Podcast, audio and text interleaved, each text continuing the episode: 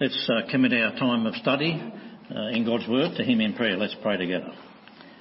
We thank you, Heavenly Father, for giving us your Word, the Bible. We ask now that your Holy Spirit teach us from its pages. Please convict us of any sin in our lives, we pray. Please rebuke us and correct any wrong thinking that we may have. Please empower us to change wrong attitudes or false beliefs that we may have. Please continue to train us to be mature disciples and more like the Lord Jesus in our attitudes and in our actions. We pray this in His name and for His sake. Amen. Well, we've been working our way through and I've been preaching uh, the commands that are found in the book of James and I've been sharing with you uh, symbols and questions that uh, help us to understand what the Bible teaches. Not just in the book of James, of course, but anywhere you're reading in your Bible. A number of you have asked for that list, so we've got a copy of those um, symbols there. I've printed them all out, so if you want to find out what they are, there's still a couple I haven't shared with you, so if you get a copy, you'll get a preview of uh, the next time I'm down to preach, perhaps, God willing. Firstly, uh, in our last message that uh, I brought to you, I shared with you the symbols TAG, which stands for teaching. What does the Bible, what does this passage teach me about God? And uh, we need to make sure that we get our understanding of God correct, uh, make sure we get it from the Bible, and conform our thinking about who God is to what the Bible actually says. And secondly, I shared with you TAJ, which stands for teaching about Jesus. What does this passage teach me about Jesus is the question that we asked there. We need to make sure that we are following the right Jesus, the Jesus we find in Scripture. Our salvation depends on it. And then thirdly, the letters THS. What does this passage teach me about the Holy Spirit? We must make sure that we base our understanding about the Holy Spirit on what the Bible says about Him, not just human impressions or what people might think and then the third symbol was, uh, or fourth symbol was J for judgment. Sorry, I'll try that again. I want to give you three new symbols. Uh, first one being J equals judgment. Does this verse speak about judgment? Both the Old Testament and the New Testament have a lot to say about judgment. The Old Testament prophets in particular are often focused on pronouncing judgment after judgment, not only on Israel but also various other nations around them as well. It's a surprise to some to find that the New Testament also has a lot to say about judgment, especially in the ministry of the Lord Jesus, who said more about judgment and hell than he did about love and heaven. Some today want to leave judgment out of their message, but to do this is to not remain true to Scripture and what the Bible teaches. The Bible teaches that there is judgment to come for unrepentant sinners, and there is judgment to come for Christian service as well. We're often told not to judge, but we're also commanded to judge as well. That's another study for another day. Are you ready for Judgment Day? So put the symbol J next to verses that speak about judgment. The next symbol I use is P slash T or P stroke T, which stands for praise and thanks. Is there something to praise and thank God for? So often we forget to praise God for what He is, for who He is and what He says, what He's done and what we're reading in the scriptures. It's very important that we respond to verses about God and His goodness with praise and worship. We teach our children, don't we, to say thank you. And uh, if we're giving them things, it's simply good manners. We need to teach believers to say thank you to God, as it's also simply good manners to do that. We must guard against always asking God for more and more things and not saying thank you for what we already have. It is good to start our prayer times, firstly perhaps with a time of silence, but then also to start with praise and thanks rather than just rush into God's presence with our latest shopping list of the things we want. Do you demonstrate good manners when you talk to God? Put the symbol P slash T next to verses that speak about things you can praise and thank God for. The next symbol is an asterisk, which means I do not understand. So this is where we ask the question, what does this verse mean? The Bible is an ancient document, originally written in foreign languages and in a cultural context that we find sometimes hard to understand. Modern translations into our own languages help us in overcoming many of these difficulties, but sometimes the original meaning can be obscured due to the fact that we don't understand the concept being explained and things are understood and done differently in different parts of the world. The cultural context may have been lost in the passing of time so that we just don't understand some things like idiomatic expressions, humour and local history. We haven't had this problem when we meet people from another country. Last week I was talking to one of the visitors who's from America and said, how's he going with the Australian English? And can he understand some of the idiomatic expressions we use?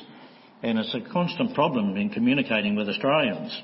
Well, we have similar problems in the New Testament writers. They also had these unusual expressions and cultural concepts. And so sometimes we just need to put an asterisk next to a verse and say, I don't understand this, but then seek help. Ask someone who's maybe older and wiser, uh, read a commentary, uh, get a good Christian book on the subject, or just ask a fellow believer and uh, try and work through it. You'll find most of the things we can't understand have been dealt with, if not all of them, by other people in different generations. And it's amazing what light can come when we ask that question. I used to do this uh, as a young Christian. I used to visit uh, the pastor of my church once a week uh, for about an hour and a half in my lunch break at work. And uh, I keep saying there, there was something I couldn't understand and I can't find it. So he suggested, well, put an asterisk next to it so when you come, you can just find it quickly and we can talk about it. So it's a good thing to do. Well, in our studies in the commands in the book of James, uh, I want to share with you uh, some more commands uh, I want to look at four commands today. And the first one, the command 13 in the book of James, is found in James 1 verse 21 that was read to us earlier. It says, therefore, get rid of all moral filth. Moral filth. The words get rid of are not in the imperative tense in the Greek. However, they are related and connected to the command found in verse 19 that says, take note of this.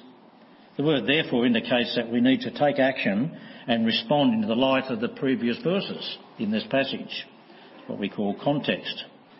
Verse 20 reminds us that our anger does not usually produce the righteous living that God requires of us. The importance of how we respond to God's word will be demonstrated by our actions, by our getting rid of sin in our life. Getting rid of immoral activity is a good example for us to follow. So along with a C for a command, we can place a E for an example to follow next to this instruction. The words get rid of mean to take off or to lay aside. It's an expression calling for a change, calling for repentance. We've always, uh, we've already been told by James to change. He says we should be quick to listen and slow to speak and uh, slow to get angry particularly regarding what the, what the Bible says. We saw that in verse 19. So we need to place the letter R, or the symbol R for repentance, next to this command. Positively speaking, God's Word has the power to bring about new birth. We saw that in verse 18, chapter 1, verse 18. Being born again gives us the power that results in us being able to get rid of moral filth out of our lives. This is a clear instruction to take action regarding two more things as well. The first thing we need to get rid of is all moral filth. These words mean dirt or impurity or moral defilement. Not just some of it, but all of it. Do you have any moral filth in your life?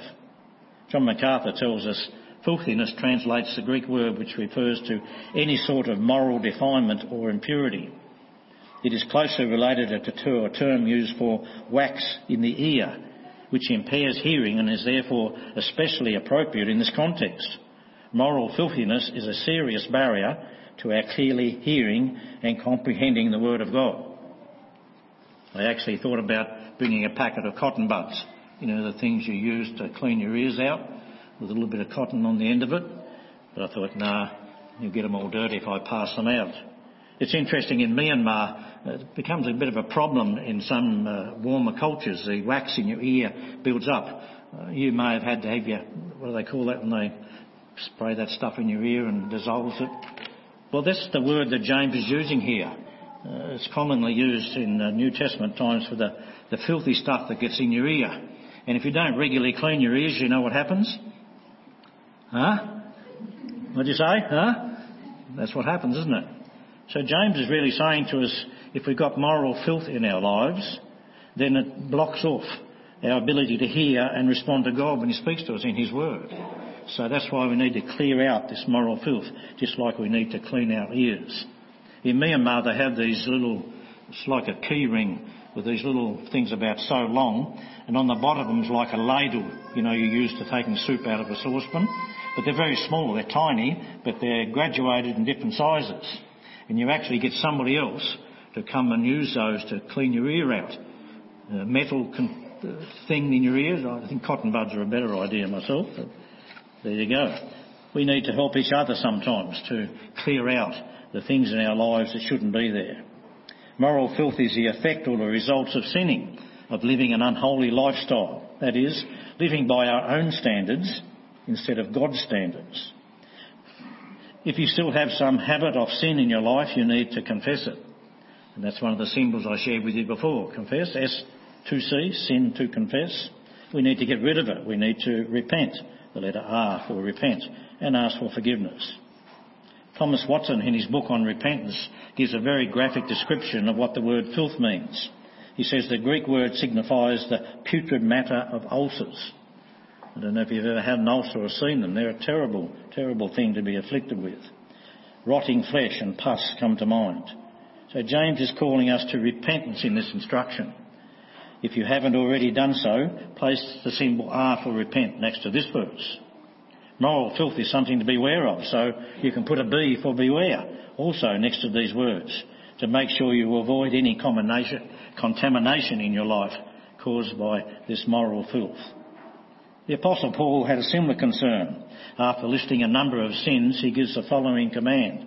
Ephesians 4, 22 to 24 says, You were taught, with regard to your former way of life, to put off your old self, which is being corrupted by its deceitful desires, to be made new in the attitude of your minds, and to put on the new self, created to be like God in true righteousness and holiness. The Apostle Peter also gives a similar command 1 Peter 2 verse 1. Therefore, he says, rid yourselves of all malice and all deceit, hypocrisy, envy, slander, and of every kind. The New Testament, sorry, the Old Testament has lots of laws about uh, being defiled and being cleansed. In the Old Testament, of course, uh, you had the sacrificial system that we referred to in communion. Genesis chapter 3 is where it all started when we see Cain and Abel offering sacrifices for their sin. The holiness passages that we find in Leviticus demonstrate how serious God considers this need for cleansing. Over and over again in the narrative of Scripture, both Old Testament and New Testament, we see the pattern of mankind sinning, repenting, being forgiven and cleansed.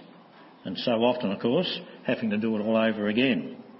This lack of repentance and cleansing and forgiveness contributes, I think, to the high level of mental illness that we experience in our society today. Anxiety, insecurity, guilt and depression. Sometimes it's because we haven't got ourselves right with God.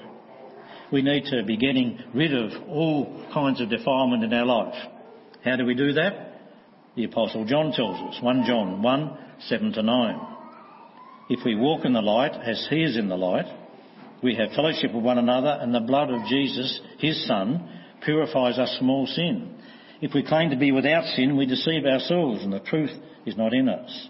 If we confess our sins, he is faithful and just and will forgive us our sins and purify us from all unrighteousness. If we claim that we have not sinned, we make him out to be a liar, and his word has no place in our lives. It's a good formula for being cleansed. Do you have trouble hearing and responding to God's word? Is there a build-up of unconfessed, unconfessed moral filth cutting you off from your fellowship with God? Has your life become polluted by repeated disobedience to God's commands? Do you feel dirty and unclean in God's sight? Do you need to get rid of some sin, some moral filth in your life? Do you need to put off the old self and put on, put on the new self? You need to confess and repent and forsake your unholy lifestyle right now. Other people may not know about your sin, but God does. Do not forget to thank God for the forgiveness and cleansing that He gives to us. P stroke T, praise and thanks for forgiveness. So the next command found in James, command number 14, is also in verse 21. Therefore, he says, get rid of the evil that is so prevalent. The second thing to get rid of is this prevalent evil. The words evil that is prevalent are not in the imperative tense, but once again they go back to verse 19 where James says, take note, take note of these things. Moral filth is the result of sinful living. Evil practices or habits are the action that produces this filth. The word evil means wickedness, sinfulness or malice. The word prevalent that James uses there means above the ordinary, a very great amount, an abundance of evil practices and habits. Do you need to put the symbol R for repent next to this verse? Evil practices are something to beware of and to avoid, so you can put a B for beware next to this verse as well. The Apostle Paul says something very similar to James in Colossians chapter 3, verses 5 to 10. Put to death, therefore, whatever belongs to your earthly nature sexual immorality, impurity, lust, evil desires, and greed, which is idolatry. Because of these, the wrath of God is coming.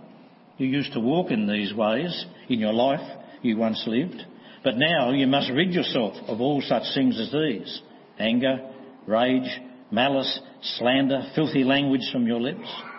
Do not lie to each other, to one another, since you have taken off the old self with its practices and have put on the new self, which is being renewed in knowledge in the image of its creator.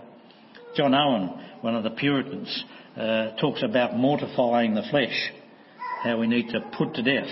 That's what mortify means, put to death the evil habits that may be left over from our pre-conversion days.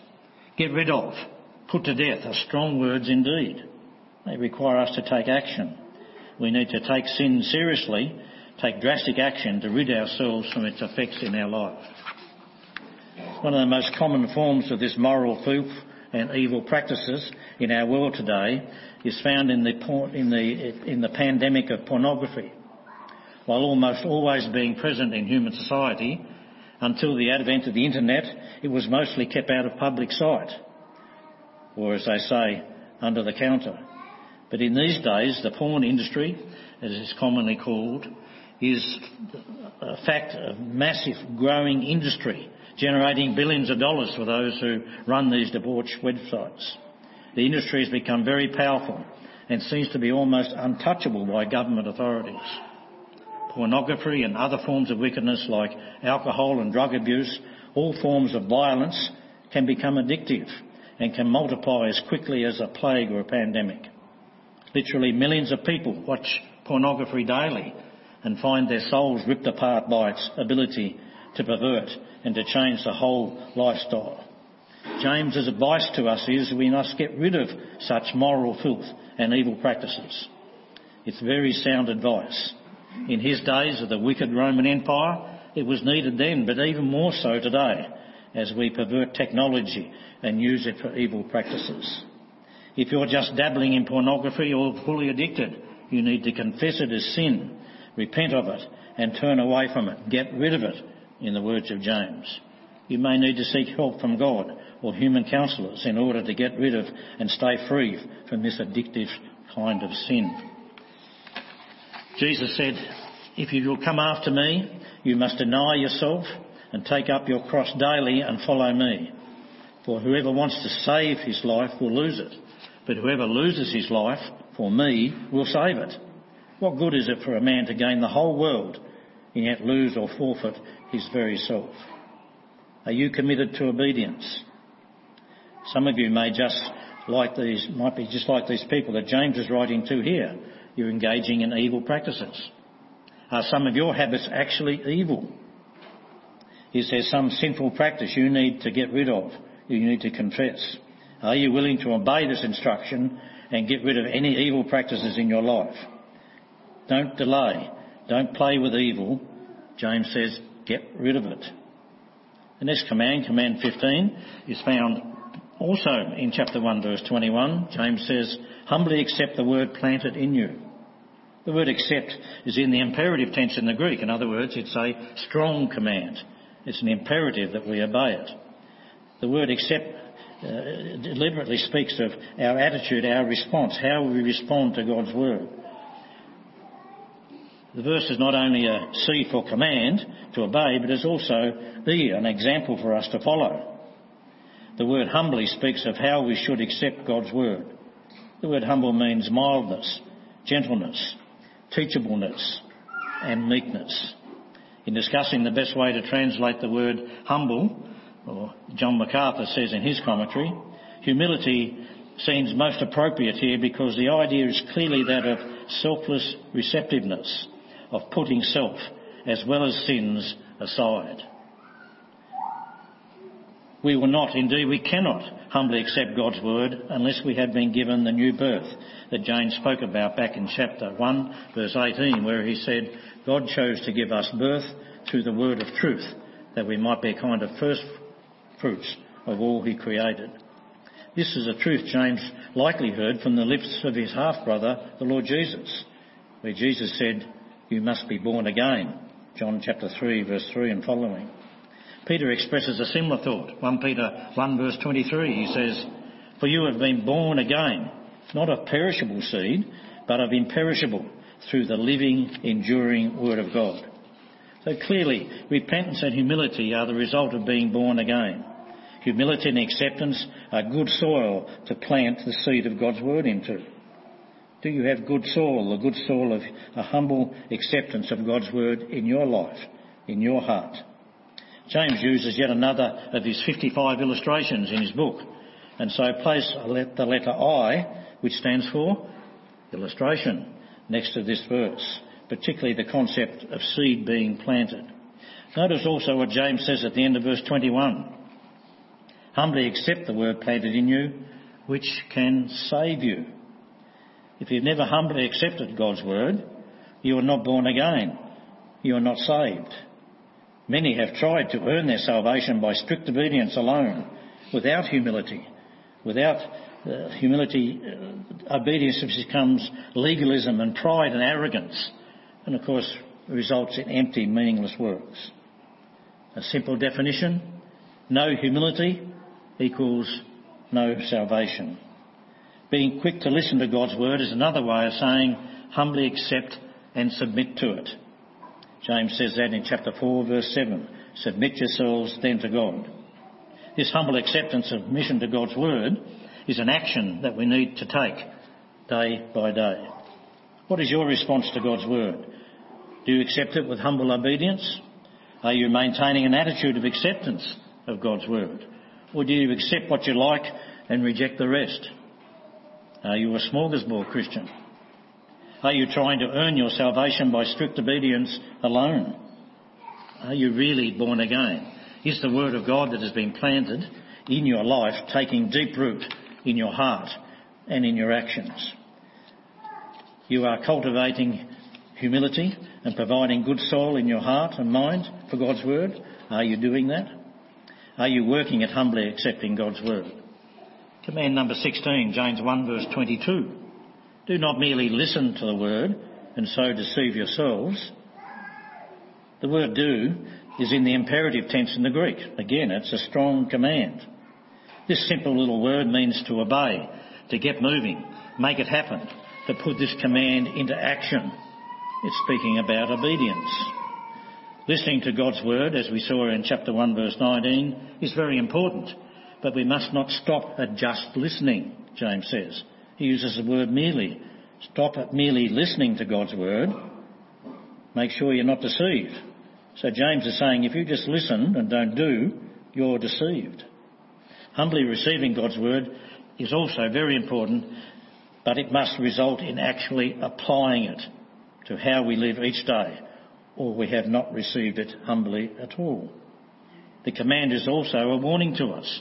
We need to be aware of just listening to God's word and not progressively living by it, putting it into practice, following its instructions. The just listening may be happening right here this morning. It may be happening in your life now. You're listening, but are you putting it into practice? So we need to put a B for beware next to this verse as well. Beware of just listening and not doing. The Apostle John says something similar to James. 1 John 3 verse 10. This is how we know who the children of God are and who the children of the devil are. Anyone who does not do what is right is not a child of God, nor is anyone who does not love his brother. Very bold words, aren't they? Very strong words from the Apostle John. If we do not do what the Bible says is right, we are in fact children of the devil, he says. Or to use James' expression, we are being deceived. To put it bluntly, doing God's word, doing God's word, if you're doing that, you are a child of God. Not doing God's word means you're a child of the devil. Blunt words indeed. Notice it does not say knowing, studying, or even preaching God's word. It says doing it. Even a legalistic discipline practicing of the commands of Scripture alone cannot save. It takes a changed heart, changed by God, from stone to flesh, as Ezekiel talks about. Regeneration, being born again from above, so that we humbly receive and obey God's word. A person who just listens to God's word can be compared to a person who loves the writings of famous authors, like William Shakespeare. They treat the Bible like other great literature. They love the Bible, they can quote the Bible, just like they love Shakespeare and quote his words, but do not actually live and obey God's word. It's amazing how many non-believers, even journalists, professors, and even politicians actually quote passages from the Bible, but they have no faith to live by it day by day. We looked at the word deceived in our last study, and we're reminded there that it means to be deluded or to be tricked into believing error, to miscalculate, to reason falsely. Notice that this is self-inflicted, a self-inflicted state of mind that a person is in. You are responsible to ensure that you are not deceived. How do you do that? By studying, reading, applying God's word, obeying his commands. James warns us about being deceived, being deceived back in chapter 1 verse 16 and again in chapter 1 verse 26. So obviously it's an important concept to him. Many attempts have been made to counterfeit and copy the US dollar. It has been said that the US Treasury officials have found the best way to train staff to spot counterfeit currency is to get them familiar with the genuine currency, to handle it, to see it, not study the false counterfeit ones. Once they get to know the real thing, they can quickly identify false notes. If you have never seen or handled US currency before, you may not know whether it's genuine or not. When you see and encounter and become familiar with genuine faith, you can more easily identify counterfeit faith. I collected a couple of coins when I was in, uh, in Myanmar. I think it was on the last trip. This uh, particular coin is what they call an American silver dollar. Uh, it's got to, it's got to have the particular picture of the lady on the back and it's got to have the eagle wings on the front. The silver content for this is about $18 if you want to melt it down. But if you Google it, don't Google it now, I know some of you will be tempted, but if you Google it, you'll find that one of these, if it's genuine and not a counterfeit, is now selling for between 2 and 12 million dollars. Even in the late 1800s, it's 1804 it was supposed to be produced. Even then, it was $1,000 in value because it's a very limited circulation. And do you think this is a genuine one? I've got two here. You've probably got your doubts. So have I. You can test it. They say if it rings like a bell, not really like a bell, is it? Ding, ding, ding. They have these little uh, micrometer things you can put on to measure the size. Another way of checking it. Uh, the other way is to weigh it. They have these very fine scales, and these are ways they check. So I've got two of them here, so that probably means I could be worth $24 million. If you want to have a look at them later, sort of like a bell, isn't it? Well, it's a bit the same with false Christianity. People who are committed to obedience, they look like they're a Christian because they're obeying the law, but if their heart is not changed, then they're not really genuine. It's important for us. Just like we want to make sure we got good US dollars, to make sure we got good coins in our pocket. James is saying the true, true faith can be identified. How? Well, it's by seeing. You can see it. Real believers do what the Bible says, and that obedience comes from their heart, not just out of some form of counterfeiting Christianity by following laws and rules and regulations. To only listen to God's word is not to do what it says. It is a dangerous thing, and we need to avoid not putting it into practice. So put a B next to this for beware. John MacArthur says a more literal translation of the Greek word means prove yourselves to be continually and keep on striving to be doers of God's word. So you can see this doing is not a one-off event. The Greek text is in the present continuous tense. It's a lifestyle, an ongoing custom and habit that we are constantly being uh, disciplined in our habit and life practices. We need to be striving continually to obey. We need to simply do what the Bible says. Let me quote John MacArthur once again. As important as the proper reception of the Word of God is, without obedience to its truths, it is not only without benefit, but becomes a further judgment against its readers. It is essential to hear the Word with an attitude of submission, but even that is not enough. Obedience to the Word is the most basic spiritual requirement and it is the common denominator for all true believers. The bottom line of, of true spiritual life is not a momentary feeling of compliance or commitment, but long-term obedience to Scripture. It's a long quote. And I should leave it up there for a while so you can read it through again. But what he says is spot on and in total agreement with James and John and Paul and Peter and the Bible. I think we need to focus on making sure our lives are conforming to what the Bible says. Are you doing what the Bible says? Are you continually striving to make sure you obey God's word? Are you hearing, reading, studying, memorising, meditating and obeying God's word? Have you just stopped at mere listening? Do you need to put the symbol R for repent next to this verse? We all fail to obey some of these commands some of the time, so we all need to be writing the symbol S2C. Remember what that stands for? Sin to confess next to this verse and ask for forgiveness when we disobey this command.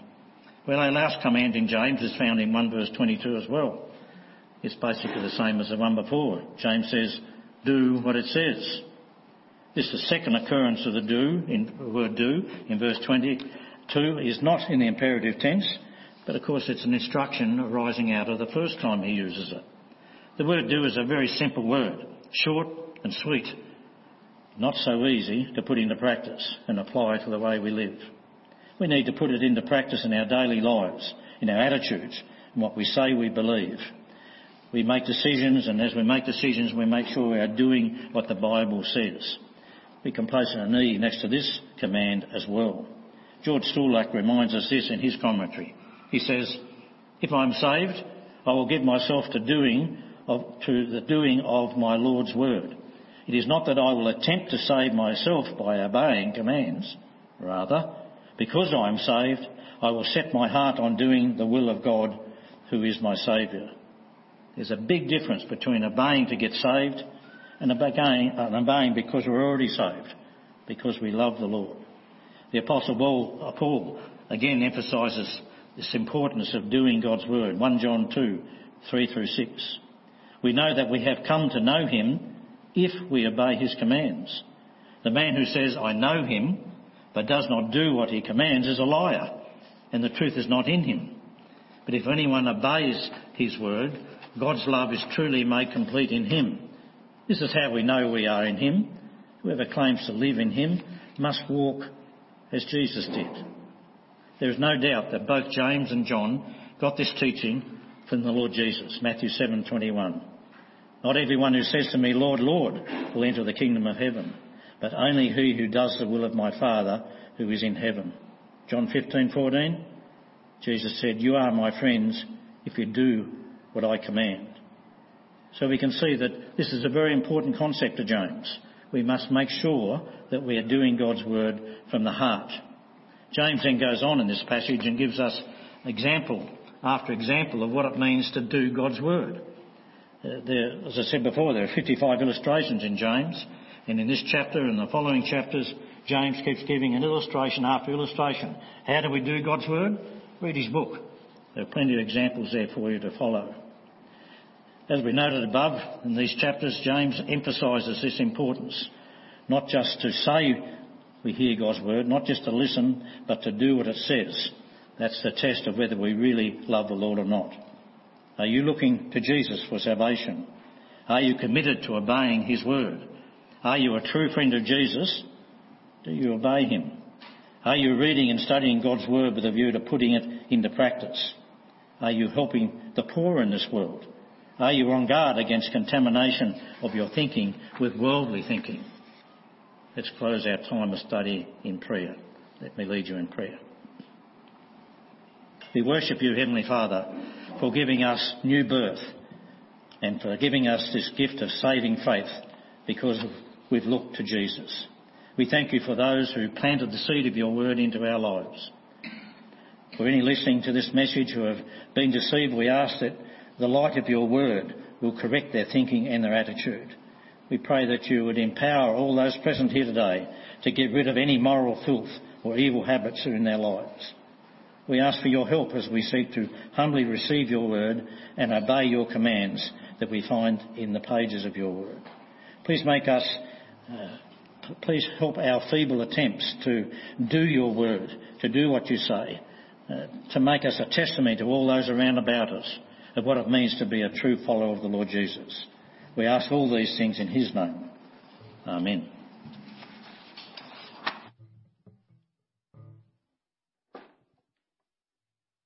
We would invite you to stand with us.